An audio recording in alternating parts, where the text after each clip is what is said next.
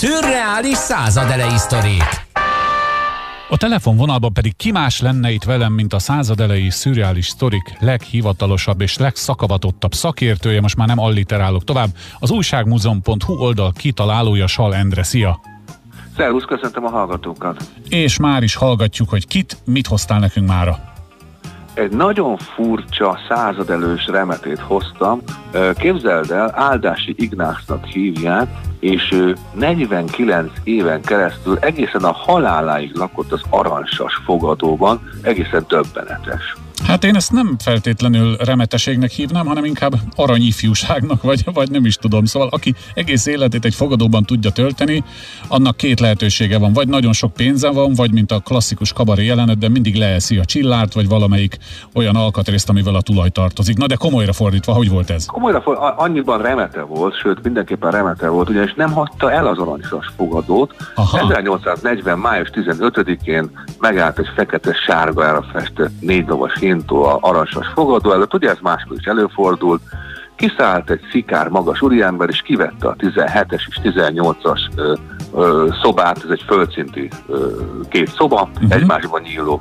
Kivette, ugye megvacsorázott, aztán másnap megreggelizett, megebédelt, megvacsorázott, és azt tűnt föl a tulajnak, hogy hát az úriember nem hagyja el a szobáját. Ez egészen odáig fajult, hogy először fél évvel később jött ki a szobából, és akkor elment sétakocsikázni a hintójával, majd hát ezek a sétakocsikázások is szép lassan elmaradtak, és hát Áldásy Ignác, mondhatjuk azt, hogy önkéntes száműzetésbe vonult, sem újságokat, sem könyveket nem kért magához, egész nap bent időzött a szobájában, és csak átvette a reggelit, az ebédet, meg a vacsorát. Úgy képzeld el, hogy 1848-ban, amikor kitört a forradalom, semmit nem értesült róla, mikor egy évvel később, 49. május 21-én úgy döntött, hogy megint sétakocsikázásra indul, akkor megdöbbent azon, hogy egy bombát dobtak a hintója mellé, és akkor érdeklődött, hogy mi is történt valójában. Semmiről nem tudott, nem tudta azt, hogy Kossuth számüzetésben van később, nem tudta azt, hogy Petőfi Sándor eltűnt Segesvárnál, de bevallhatjuk, hogy nem is nagyon érdekelte, úgy döntött, hogy nem ér a külvilágból, senkit nem engedett be a szobájába, tehát a szobáiba, pontosabban jóval évekkel később az egyik rokona bemehetett az első szobába, de a másodikba már nem, sőt, Jókai Mura híres író is hát elintézte, hogy bemehessen hozzá rövid időre, de hát nem tudta, kiről van szó, nem ismerte Jókait, és egy rövid beszélgetés után ki is küldte a helyiségből. Nagyon viccesen alakult az élete, ha azt vesszük, hogy ugye ő elég sokáig élt, de a ruházata nem változott, tehát ő 1880-ban is a reformkori 1840 előtti ruházatot hordott, tehát azt nem változtatta meg. Viszont egy kicsit cinikus ember volt, gondoljuk azt, hogy évtizedeken keresztül ugyanazzal a fogadóssal tartotta a kapcsolatot, akit egyébként Kommernek hívtak, de ő csak Silbermayernek nevezte el, és a Károly nevű pincér, aki behordta az ételeket hozzá 15 éven keresztül, őt Károlynak hívták, de Müller Miskának nevezte el. De nagyon furcsa ember volt, próbáltam kutatni, hogy miért tette ezt, ő egyébként egy Áldásy Ignác egy gazdag família sarja volt, és egy idő után egyébként a rokonsága fizette a szállását, évekre előre kifizették. Nem találtam nyomot arra, hogy milyen törés történt az életében, de valami történhetett, én szerelmi csalódásra gyanakszom, de a lényeg az, hogy teljes mértékben elzárta magát a külvilágtól, és ki nem tette a lábát.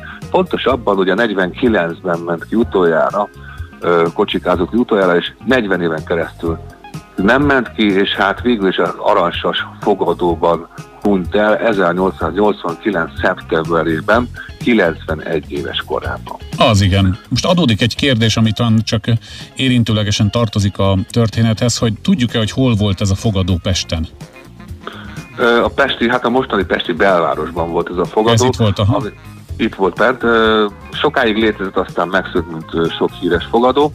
De nagyon érdekes, hogy miután meghalt, hát hogy egy különc, kicsit zsörtölődő, magányos ember volt, mégis az Aranysasnak a személyzete utána azt mondta, hogy valami hiányzott. És hát ő volt az, aki hiányzott, hiszen 49 éven keresztül generációkat átívelő módon ott élt a fogadóban, és hát furcsálták, hogy hát üres a 17-es és a 18-as szoba, és hát hol van ez az úriember. Bizony. Nagyon érdekes és nagyon izgalmas Én azt gondolom, hogy most, amikor ugye a vírus miatt sokan önkéntes karanténban kényszerülnek, és hát nehezen bírjuk ezt a pár hónapos időszakot, hogy hát gondoljuk bele, hogy igaz, Áldásy Ignác önkéntesen, de 49 évig kibírta. Na jó, de azért még egy dolgot ne felejts el, független attól, hogy járvány vagy önkéntes számüzetés.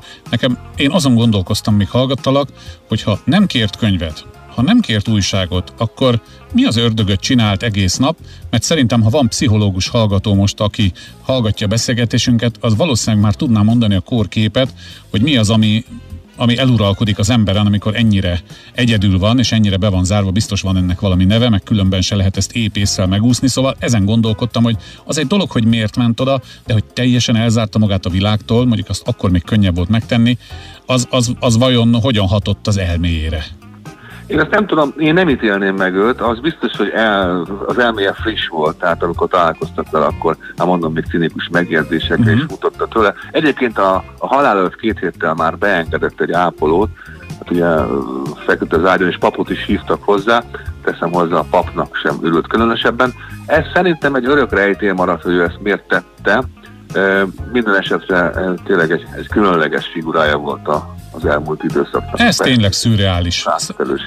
Ez tényleg szürreális, hogy beköltözöl, és amikor kiköltözöl, akkor nem az a kormány, nem az az ország, nem úgy, nem az, nem annyi, és aztán nem tudunk semmit. Hát, kár, hogy nem tudunk, kár, hogy nem sikerült ezt a dolgot kiásni, de ettől még egy érdekes beszélgetés volt ez, és köszönöm szépen, hogy megosztottad velünk. Egy hét múlva várunk szeretettel. Köszönöm a lehetőséget.